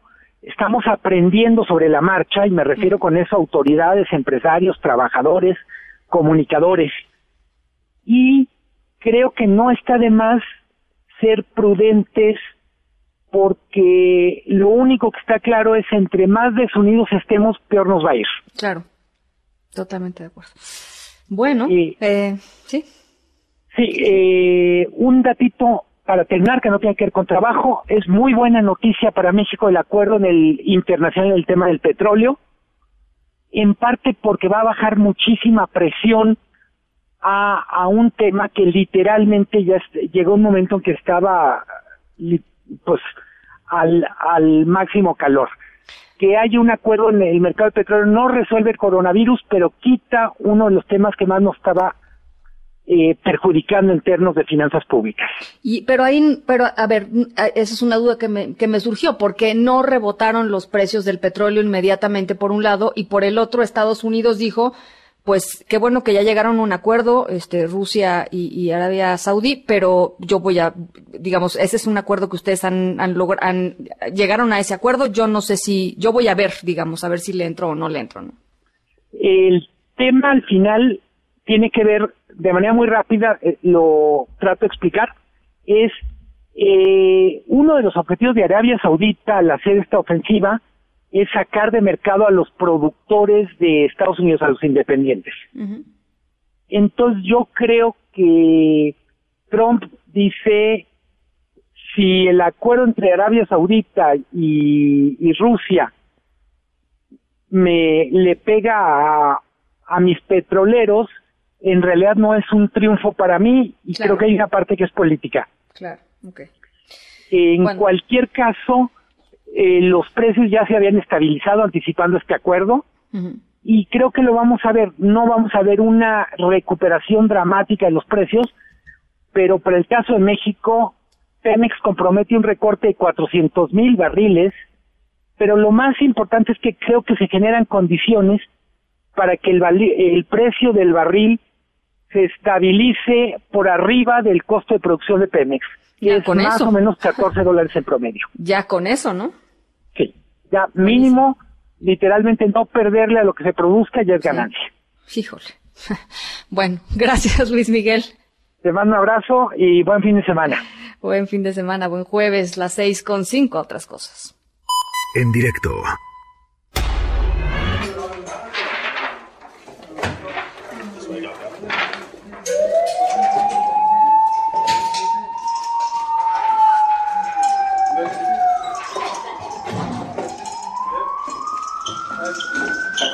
Bueno, escuchábamos hace rato al gran Fito Páez con Buenos Aires, porque hasta allá nos fuimos hoy en nuestra historia sonora de hoy, y nuestra protagonista es una de estas heroínas que están hoy al frente de batalla por el COVID diecinueve, es una enfermera que eh, pues que ha, ha trabajado durísimo las últimas las últimas semanas, tienen jornadas eh, eternas, ¿no? Eh, hemos visto, ¿a poco no? Seguramente se han encontrado ustedes ahí en, en, en redes sociales estas eh, fotografías de eh, personal médico, personal sanitario que al final de sus jornadas laborales pues, tienen marcada la, la careta o tienen marcada eh, eh, pues los guantes, en fin, con, con costras y así, porque pues no se las han quitado en horas y horas y horas.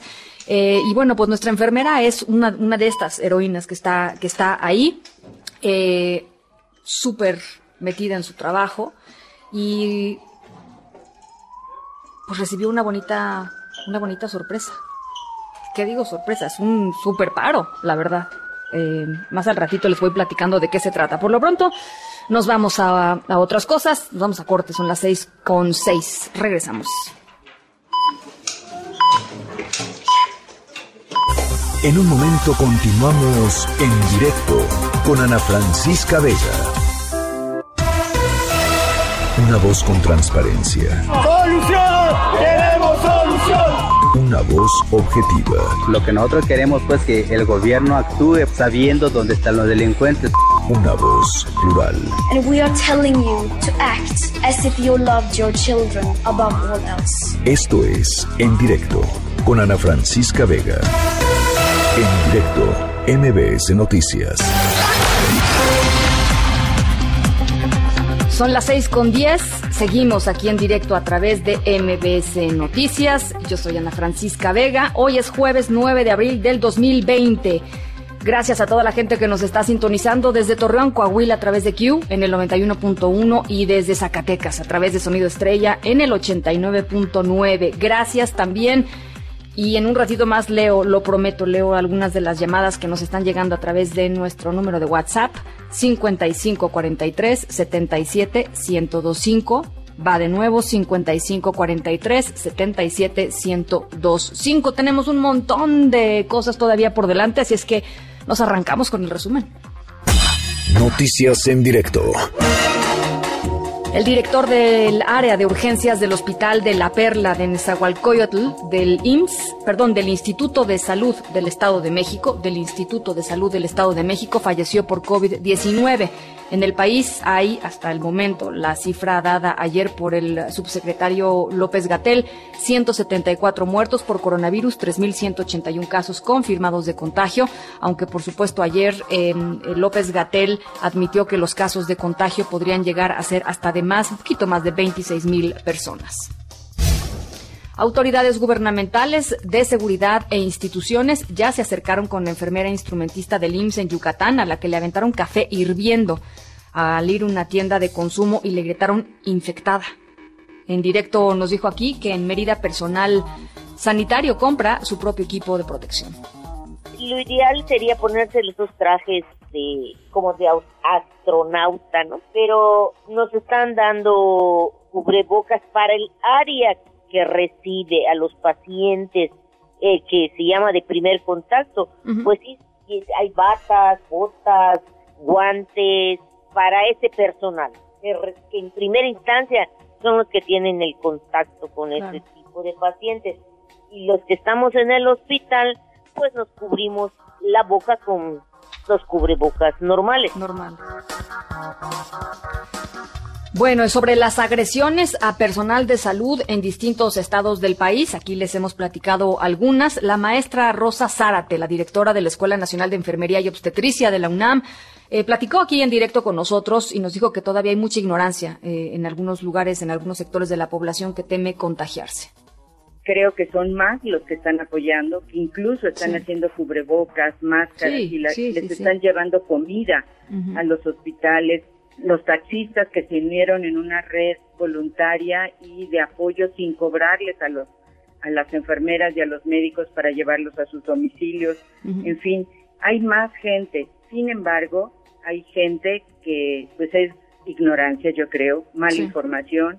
Y también tenemos que decir que hay pánico, Ana Francisca. Uh-huh. La, la sociedad tiene pánico. Nunca nos habíamos enfrentado a una situación tan grave Eh, sanitaria y por supuesto que tienen pánico, ¿no? Bueno, eso es lo que dijo la, la maestra Zárate. Y con más de ciento setenta años de historia, este jueves la representación de la Pasión de Cristo allá en Iztapalapa se va a realizar a puerta cerrada. Juan Carlos Alarcón, ¿cómo estás? No, buenas tardes. Hola, ¿qué tal? ¿Cómo estás? Gracias. Muy buenas tardes, Ana Francisca. La representación religiosa Jueves Santo en la alcaldía de Iztapalapa no contará con espectadores por primera vez Uh-huh. en ciento setenta y siete años como medida de protección ante la pandemia por el COVID diecinueve, por lo que el número de actores se redujo solo a veinticinco. La Catedral de Iztapalapa, llamada también la Iglesia de la Cuevita, es uh-huh. en este momento, a partir de este momento, el escenario donde esta tarde-noche se llevará a cabo la conmemoración eucarística de la Última Cena y el lavatorio de pies. La vigilancia policial, conformada por quinientos ochenta elementos de la Policía Auxiliar, de la Secretaría de Seguridad Ciudadana, también de elementos de tránsito, restringieron el paso de toda persona ajena a la representación en la que Jesús también realizará esta noche la oración uh-huh. en el Huerto de los Olivos, así como su posterior apresamiento. El operativo vial, Ana Francisca, se lleva a cabo eh, sobre la calzada Ermita Iztapalapa, Iztapalapa Baja, entre la avenida Javier Rojo Gómez y General Anaya, y esto inició a partir de las doce del día y concluirá prácticamente a la medianoche. Ante el cierre de la realidad, la alternativa es sobre calzada Ermita Iztapalapa Alta, ¿sí? que funcionará como doble sentido. Así es que el templo católico, situado a un costado de la estación del metro Iztapalapa, está confinado con vallas metálicas uh-huh. y con vigilancia policial, precisamente para evitar que la congregación de algunas personas pues evite en lo absoluto que no lleguen las personas, porque esto se llevará a cabo a puerta cerrada. Y es el reporte que tengo. Oye, Juan Carlos, eh, y pregun eh, permíteme preguntarte sobre el domingo, que el domingo es el, eh, eh, perdón, eh, eh, mañana viernes, perdón, mañana viernes sería el recorrido, ¿no?, que, que, que realizaría eh, eh, el, el, el actor que representa a Jesucristo en, en la Pasión. Eh, ¿Cómo va a ser ese recorrido? Claro, mira, te comento, de hecho, eh, como te, te decía desde un inicio, esta es la primera vez en ciento setenta y siete años. Recordemos que es la, la representación ciento setenta y siete, por primera vez en todos estos años no habrá recorridos, ningún recorrido de los actores haciendo la representación de la vida, pasión y muerte de Jesucristo. Los nazarenos que recordábamos salían a las seis de la mañana cada Viernes Santo, pequeños eh, niños, adolescentes, adultos, incluso algunos adultos mayores que tradicionalmente cargaban la cruz descalzos. Tampoco se realizará este año.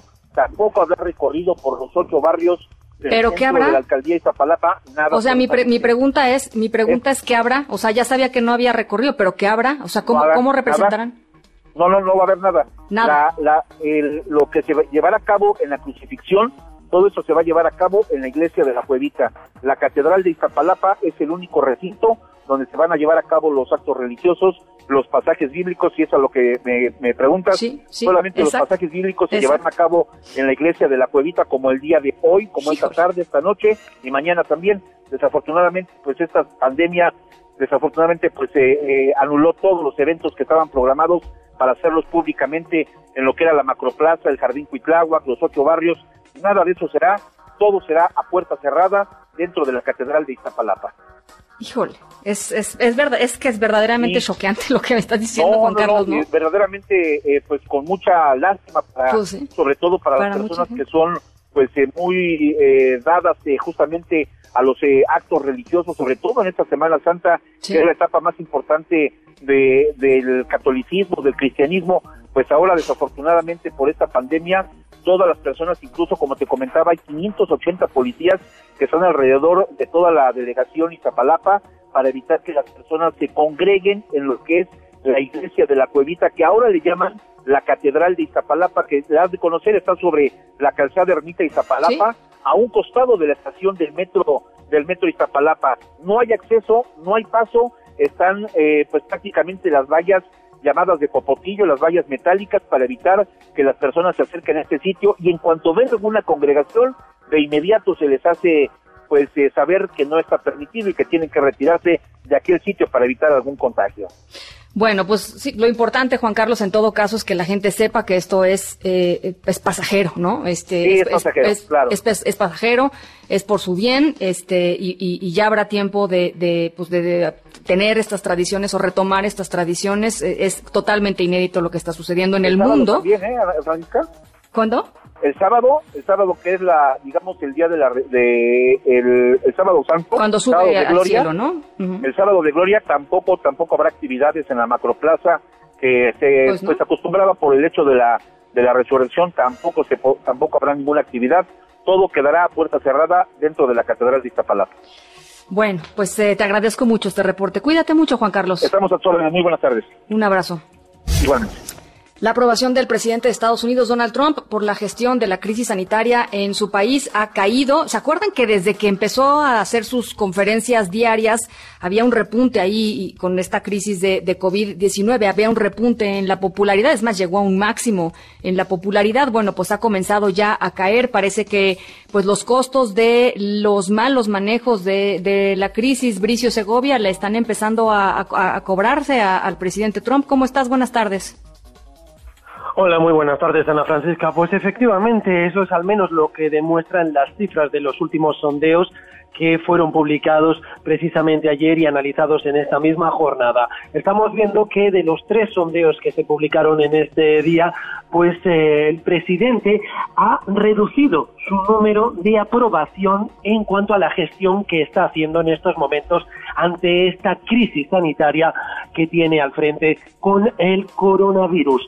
De momento, según estos sondeos, sitúan la aprobación del presidente entre el cuarenta y el cuarenta y cinco por ciento, pero esto tiene un impacto significativo, Ana Francisca, si uh-huh. vemos qué es lo que decían los sondeos a finales del mes, y es que se encontraba en hasta el cuarenta y nueve por ciento la aprobación sí. del presidente Donald Trump. Había subido incluso entre los demócratas y los votantes independientes. Había tenido más o menos un cinco por ciento de aumento la popularidad, o al menos la aprobación del presidente en el país. Ahora vemos que no solamente baja, sino que se encuentra estancada en este cuarenta a cuarenta y cinco por ciento. ¿Y por qué es importante esta información, Ana Francisca? Pues es importante porque históricamente todos los presidentes de Estados Unidos de manera sistemática han aumentado considerablemente su popularidad en un momento de crisis. Ahora vemos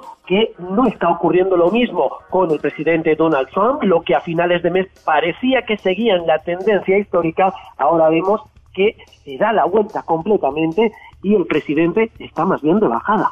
Eh, eh, además, en una en una semana que el propio presidente y, y el doctor Anthony Fauci, ¿no?, que es su su, pues, su mano derecha en el en el tránsito por esta por esta crisis, han dicho que probablemente sea esta semana y la siguiente el pico de la de la pandemia allá, y pues va a exigir eh, un, una cantidad de recursos eh, políticos, financieros, este, estratégicos, logísticos enormes, ¿no? Efectivamente, ahora mismo se está dando Eh, la rueda de prensa diaria en la Casa Blanca. El presidente Donald Trump ya ha abandonado la sala, pero ha dejado a sus expertos en salud dando las cifras, y como bien mencionabas, el doctor Fauci, que está al frente del equipo gestor de la pandemia por parte de la administración, pues ha mencionado que no se equivocaban cuando decían que esta semana iba a ser eh, la peor semana junto a la semana que viene. Dice que de manera sistemática cada día se ha batido el récord de muertes en el país. Ahora mismo, Ana Francisca, si echamos un vistazo a las cifras que facilita eh, el Centro de Análisis de eh, la Universidad de Medicina Johns Hopkins, ¿sí?, que se ha con, convertido en la referencia para hacer el seguimiento de cifras en esta pandemia, pues Pues vemos que Estados Unidos tiene más de cuatrocientos cincuenta y seis casos confirmados, cuatrocientos cincuenta y seis mil casos confirmados de COVID diecinueve, y la cifra de muertos ya asciende a la friolera de dieciséis mil doscientos noventa y cuatro. Ahora bien, eh, un dato importante también que estamos recibiendo es pues justo estos eh, recursos que está invirtiendo la, la administración para hacer frente a esta pandemia. Importante, vemos pues que ya se han invertido en un paquete aprobado por el Congreso dos uh, más de dos billones con B de sí, dólares sí. Eh, y ahora la Reserva Federal sale también al rescate con un nuevo paquete de eh, más de, de casi dos millones, dos billones con B y medio de dólares que irán destinados a la pequeña empresa y también a los empresarios para que el impacto de esta crisis sea el menor posible. Pero importante también unos datos que he podido contrastar a lo largo de esta jornada, Ana Francisca, y es precisamente el impacto que tiene en los eh, trabajadores que se quedan sin eh, seguro eh, sí. médico a lo largo de estos despidos que estamos sí. viendo de manera consistente en esta en esta crisis durante las últimas tres semanas, sobre todo en las que las cifras de desempleo de Estados Unidos se han disparado y ya son casi diecisiete millones de empleos los que se han perdido en tres semanas en este país. Bien, pues según un estudio realizado por el Hunter College de Nueva York, eh, Harvard Medical School y también por eh, la Cambridge Health Alliance, Eh, señalan que alrededor de un quince coma seis por ciento del total de desempleados, de personas que pierden su trabajo, se quedan sin cobertura médico médica. Haciendo unas cifras rápidas, Estados Unidos en estos momentos, en las últimas tres semanas, pues se habrían quedado más de dos millones y medio de ciudadanos sin cobertura médica en una pandemia y una crisis sí, sanitaria tremendo. que está azotando al país gravemente. Tremendo. Bueno, pues vamos a ir viendo cómo cómo se desarrollan los próximos los próximos días y, y efectivamente, ¿no?, el golpe el golpe si es que lo hay, mayor un golpe mayor político al presidente Trump a raíz de pues la administración, la gestión de de esta crisis. Gracias, Bricio. Por cierto, Ana Francisca, te doy un dato muy rápido que acaba de salir en la rueda de prensa y que casi se me olvida mencionártelo. Dime. Se ha hablado sobre, sobre el T M E C, y sobre el T M E C se ha dicho precisamente, le han preguntado al presidente Donald Trump que sí entrará en vigor en julio como está eh, previsto. El presidente no ha respondido con concreción, no ha dado la fecha exacta, pero sin embargo sí que ha dicho, y cito textualmente, nos impactó el virus y veremos hacia dónde vamos ahora, pero tenemos un acuerdo. Lo que sí ha dicho también el presidente Donald Trump es que la producción será más baja dentro de los márgenes de este acuerdo. Pues, bueno, que es un, es un muy buen dato. Gracias, eh, Bricio. Un saludo desde Washington. Abrazo igualmente desde Washington. Bricio Segovia, en Oaxaca se realiza la audiencia del exdiputado del P R I, Juan Vera Carrizal, el presunto autor intelectual del ataque con ácido contra la saxofonista María Elena Ríos. Evelyn Aragón, ¿cómo estás? Buenas tardes, platícanos, por fin se llevó a cabo la audiencia. Efectivamente, Ana Francisca, muy buenas tardes. Pues todavía está en estos momentos la audiencia, aunque hubo un receso. La audiencia empezó a las, despuésito de las once de la mañana, hubo un receso y hace como un par de horas se retomaron los trabajos de la audiencia en el proceso judicial contra el exdiputado priista Juan Vera Carrizal, a quien se le imputa, como sabemos, el delito de feminicidio en grado de tentativa tras las acusaciones de ser el autor intelectual del ataque con ácido contra la joven saxofonista Marilena Ríos Ortiz.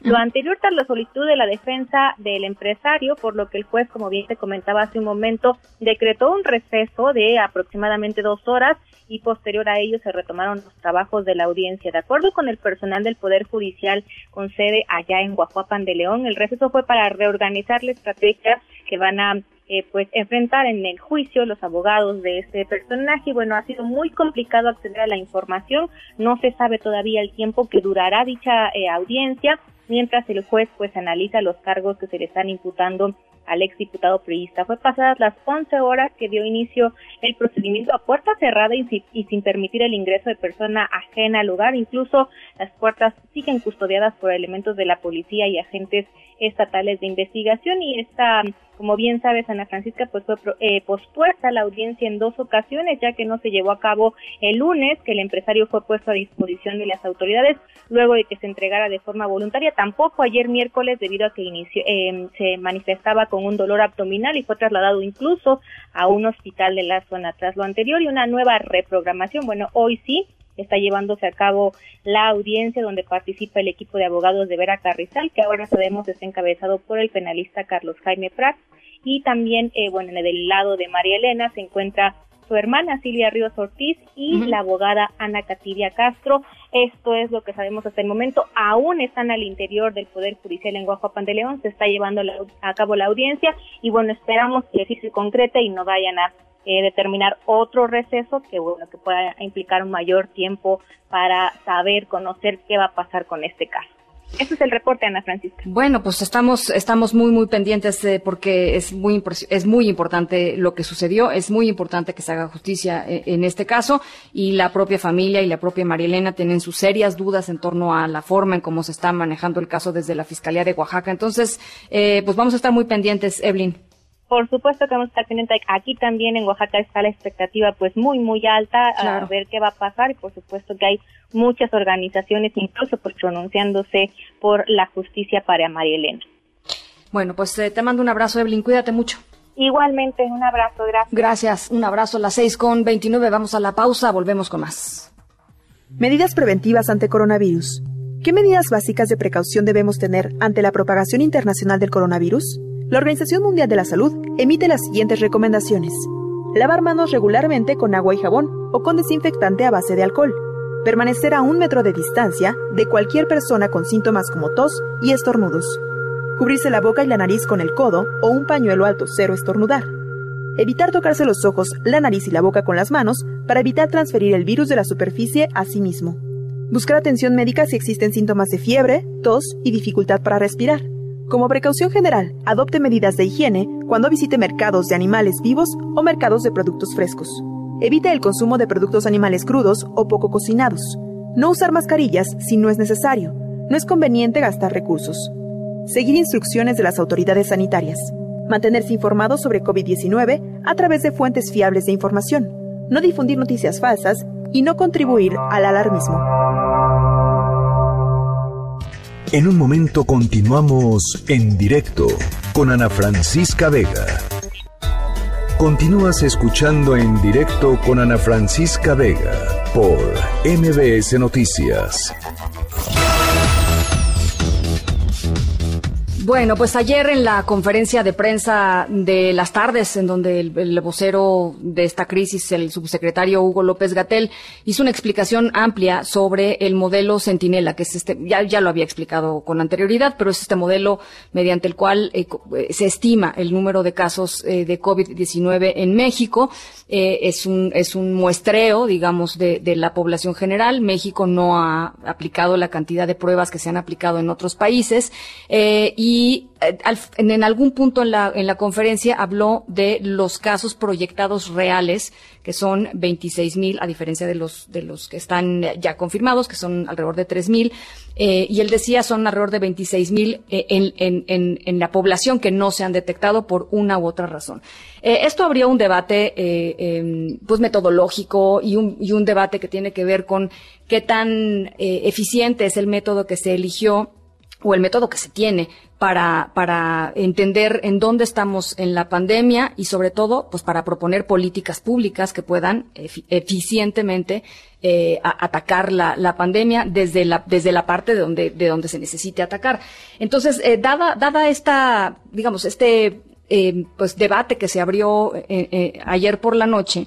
Eh, tenemos ganas de platicar con Jorge Andrés eh, Castañeda, es analista que está con nosotros en la línea de Indirecto. ¿Cómo estás, Jorge?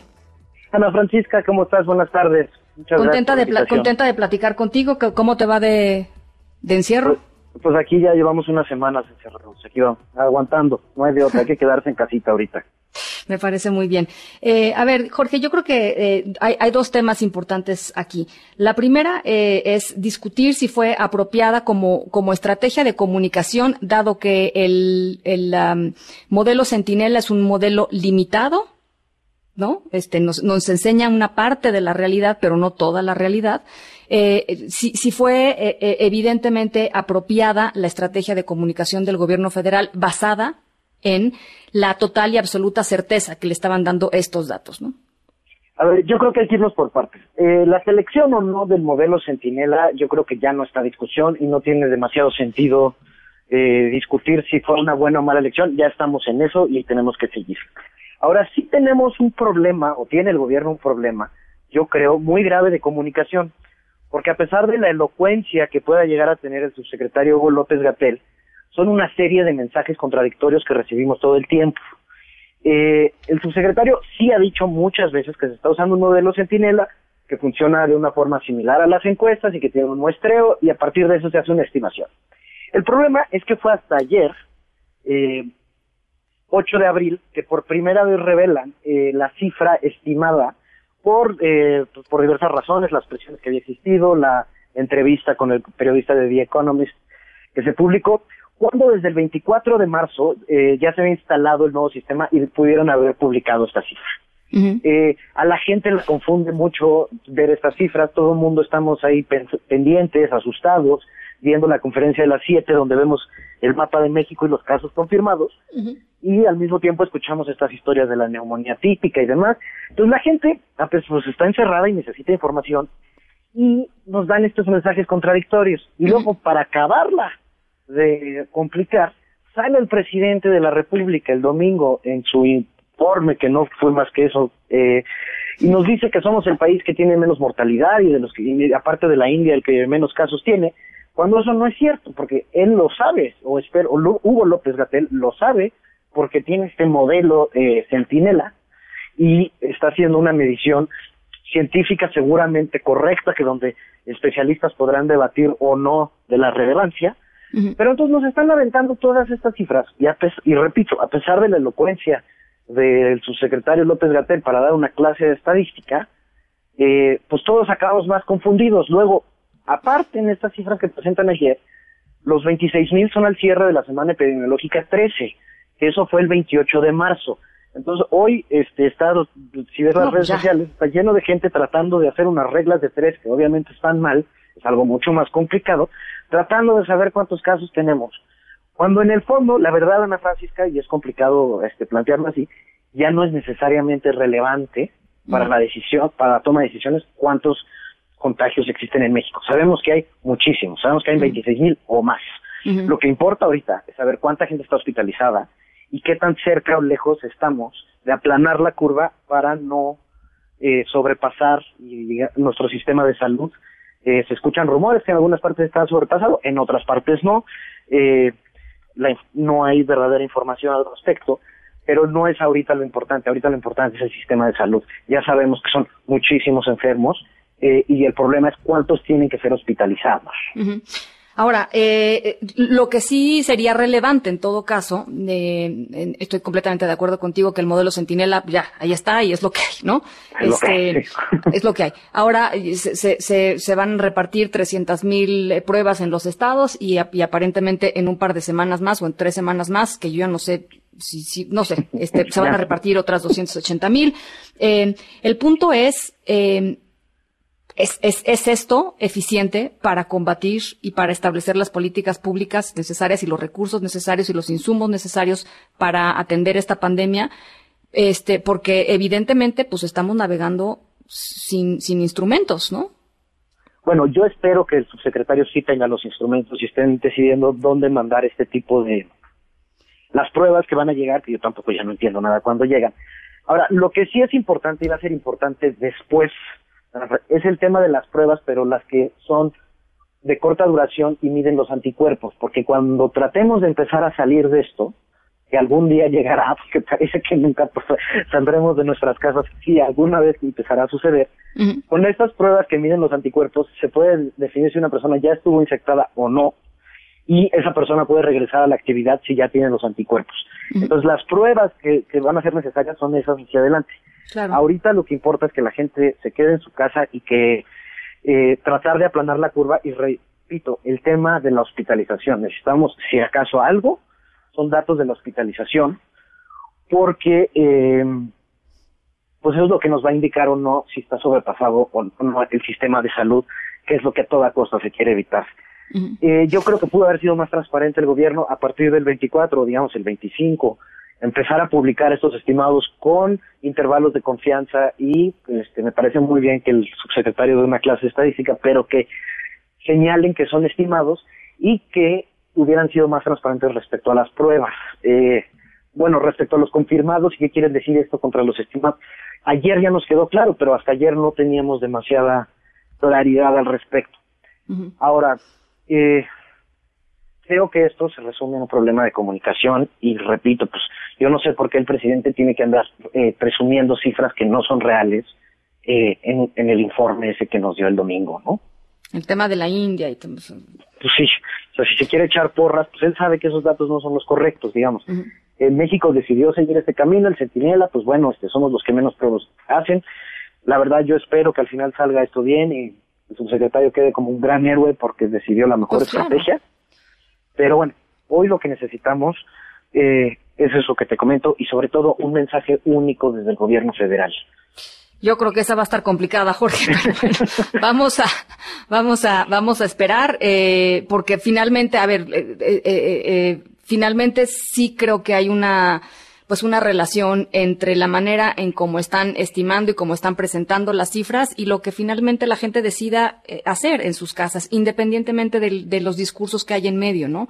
Y, y, y creo que sí, en ese sentido eh, era muy importante pues la claridad, como tú dices, desde hace pues, por lo menos ya un par de semanas eh, y, y pues el discurso el discurso unificado en torno a las cifras reales más que más que en, en torno a lo que uno uno quisiera ver eh, en el en el país. Pero bueno, pues, pues sí, porque si nos enseñan esta cifra de los tres mil, este, ahorita no recuerdo el resto, pero y nos la comparan con España y nos la muestran de esa forma, pues parece que en México en realidad no hay un problema tan grande como en otros países, y como bien dices, Ana Francisca, eso puede llevar a la gente a pensar que esto ya pasó, y a salir de sus casas, pues sí. Y eso es lo más peligroso de todo. Eh, digo, eh, hemos platicado aquí con, estuvimos platicando con Roy Campos en la, en la, en la semana, hay gente que todavía cree que no existe el coronavirus, en fin, ¿no? O sea, eh, y, y creo que sí, digamos, minimizarlo desde, desde la, desde la autoridad, pues termina, termina minando la, la confianza ciudadana en algo que, que pues tendría que ser muy claro para todo el mundo. Pero bueno, gracias Jorge, te, te mando un abrazo, cuídate mucho y ojalá podamos conversar un poquito más adelante. Muchísimas gracias por la invitación, Ana Francisca, siempre un gusto aquí. Gracias, Jorge Andrés Castañeda. Lo pueden seguir en arroba Jorge A. Cast, en Twitter, analista. Regresamos las seis con cuarenta y uno eh, a otras cosas. En directo.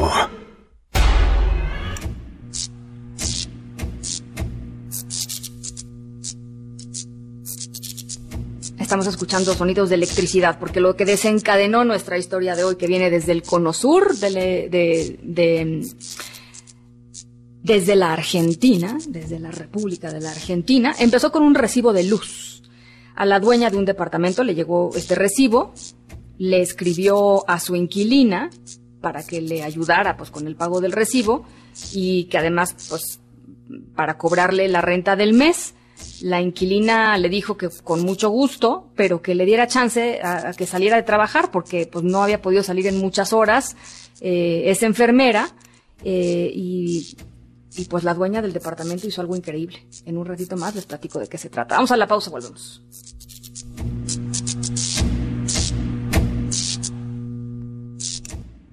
En un momento continuamos en directo con Ana Francisca Vega.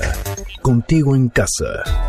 Continúas escuchando en directo con Ana Francisca Vega por M B S Noticias.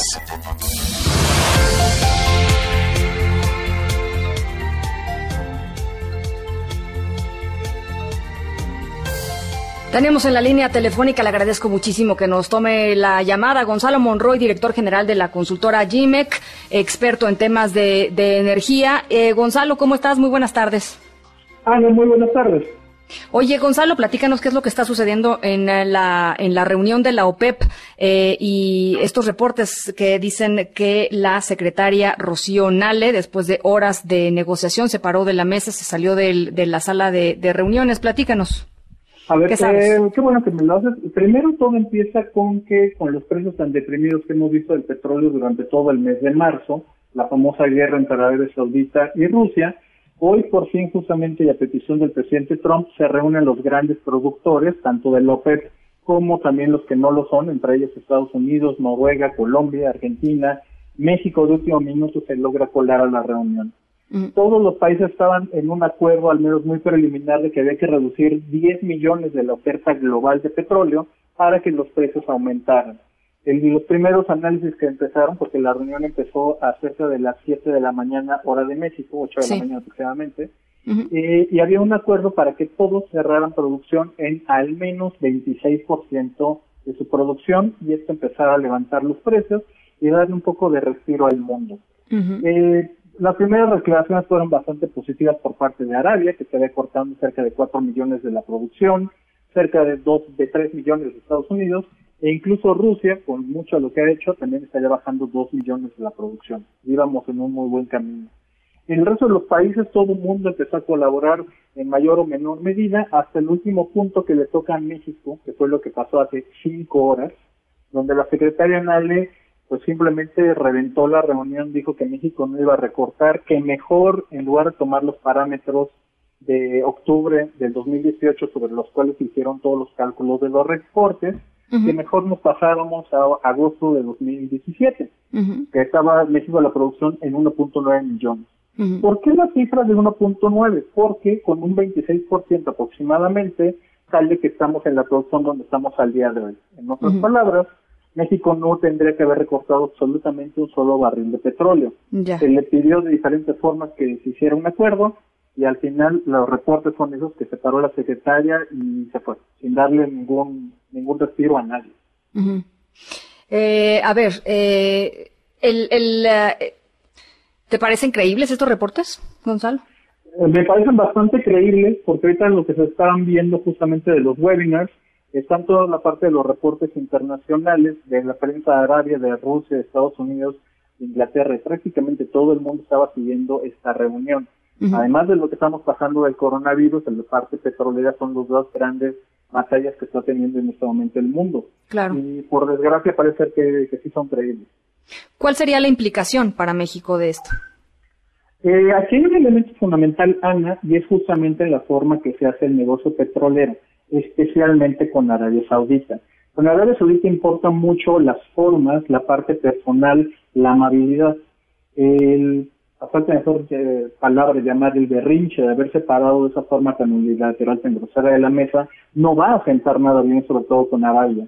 Mm. Eh, pensar que va a haber una pequeña retaliación hacia México es muy posible, no se sabe, es demasiado pronto para saber cuál va a ser eh, esa reacción, mm. pero seguramente alguna reacción estará por venir. Bueno, pues, eh, ¿te parece si lo platicamos eh, el día de mañana o, o el lunes cuando vayamos viendo cuáles son, eh, pues, efectivamente, si se confirman estas informaciones o no y, y cuáles serían, pues sí, las repercusiones, ¿no?, para, para nuestro país? Gracias, Gonzalo. Ana, una última cosita. Hace dos, minutos, dos segundos acaba de salir un reporte que los ministros de los demás países estarían tomando justamente los cuatrocientos mil barriles que México no estaba dispuesto a recortar. Uh-huh. Y ahí dice eso, en, en el reporte, que México no... No se ve colaborando. Que no se ve colaborando. Bueno, pues eh, te agradezco mucho este toda esta información y este análisis de Bote Pronto. Gracias, Gonzalo. Ah, no, un abrazo.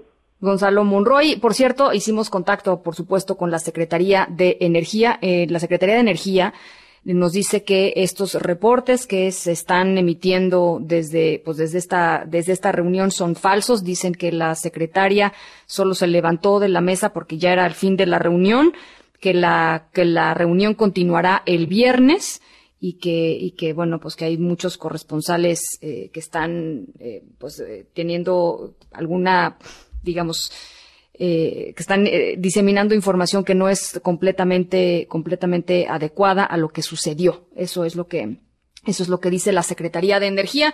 Eh, ya nos decía eh, Gonzalo, Gonzalo Monroy, especialista en estos temas. Todos los países eh, aceptaron los cuatrocientos mil barriles. México no lo aceptó. Nos vamos a un corte, las seis con cuarenta y ocho. Regresamos. En un momento continuamos en directo con Ana Francisca Vega. Continúas escuchando en directo con Ana Francisca Vega por M B S Noticias.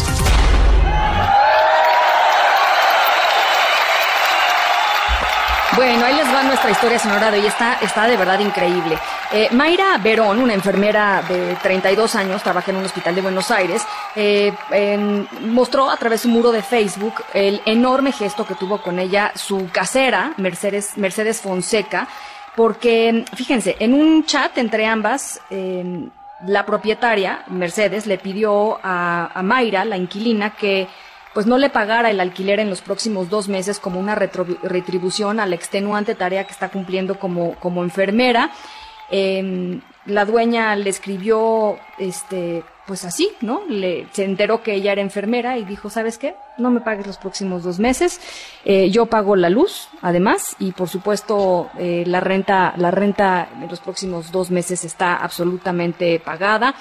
Eh, pues eh, ahí está nuestra historia sonora de hoy. Hay momentos bonitos, ¿no? En, en esta, en esta pandemia de COVID diecinueve, y hay cosas lindas que suceden de pronto, pues, a la gente buena.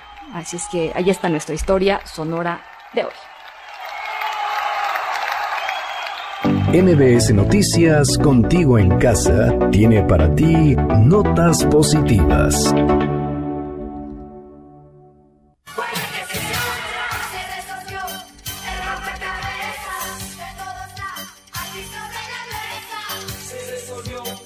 Karime López, ¿cómo estás? Ana, buenas tardes, ¿cómo estás? Muy bien, ¿tú? Bien, también, gracias. Qué bueno, platícanos. Perfecto, pues hoy estamos escuchando Rompecabezas de Timbiriche, porque en teoría algunos deberían de estar en vacaciones en esta época, pero estamos en casa y ahí también hay actividades para que podamos divertirnos. Desde la página de M B S Noticias van a encontrar una recomendación de rompecabezas que pueden descargar, son aplicaciones para tableta, para celular, y las pueden jugar en casa. No todas son como las clásicas aplicaciones. Te voy a mencionar un ejemplo. Está el Puzzle Maker para niños. Allí los niños toman una foto, una imagen, y ellos la dividen para hacer su rompecabezas. Ándale, está bueno. Sí, eso es como un lado creativo de los rompecabezas. También hay otro donde acomodas figuras geométricas para hacer una especie de laberinto, y por supuesto los más clásicos de los más clásicos, que puedes dividir una imagen hasta en seiscientas veinticinco piezas. Wow. Bueno, pues ahí está. Eh, ¿Algo más, Karime? No, las recomendaciones se las dejamos, por supuesto, en m b s noticias punto com. Ahí están todas las buenas noticias de coronavirus y recomendaciones que pueden hacer en esta época que están en casa. Buenísimo, te agradezco mucho, Karime. Muy buenas tardes. Son las seis con cincuenta y cinco. Nos vamos. A nombre de todos los que hacen posible este espacio informativo, gracias por acompañarnos en esta tarde de jueves. Por favor, cuídense, cuídense mucho, quédense en casa. Eh, pues hagan lo que puedan por los demás. Ahí está donadora punto org. De verdad vale la pena entrar y mirar un poquito hacia afuera, aunque estemos guardados en casa. Yo soy Ana Francisca Vega. Se quedan como todas las tardes con Gaby Vargas y después, ya saben, charros contra gangsters. Pasen buena noche. Nos escuchamos mañana. M B S Noticias presentó En Directo con Ana Francisca Vega. Información para todos. Este podcast lo escuchas en exclusiva por Himalaya. Si aún no lo haces, descarga la app para que no te pierdas ningún capítulo. Himalaya punto com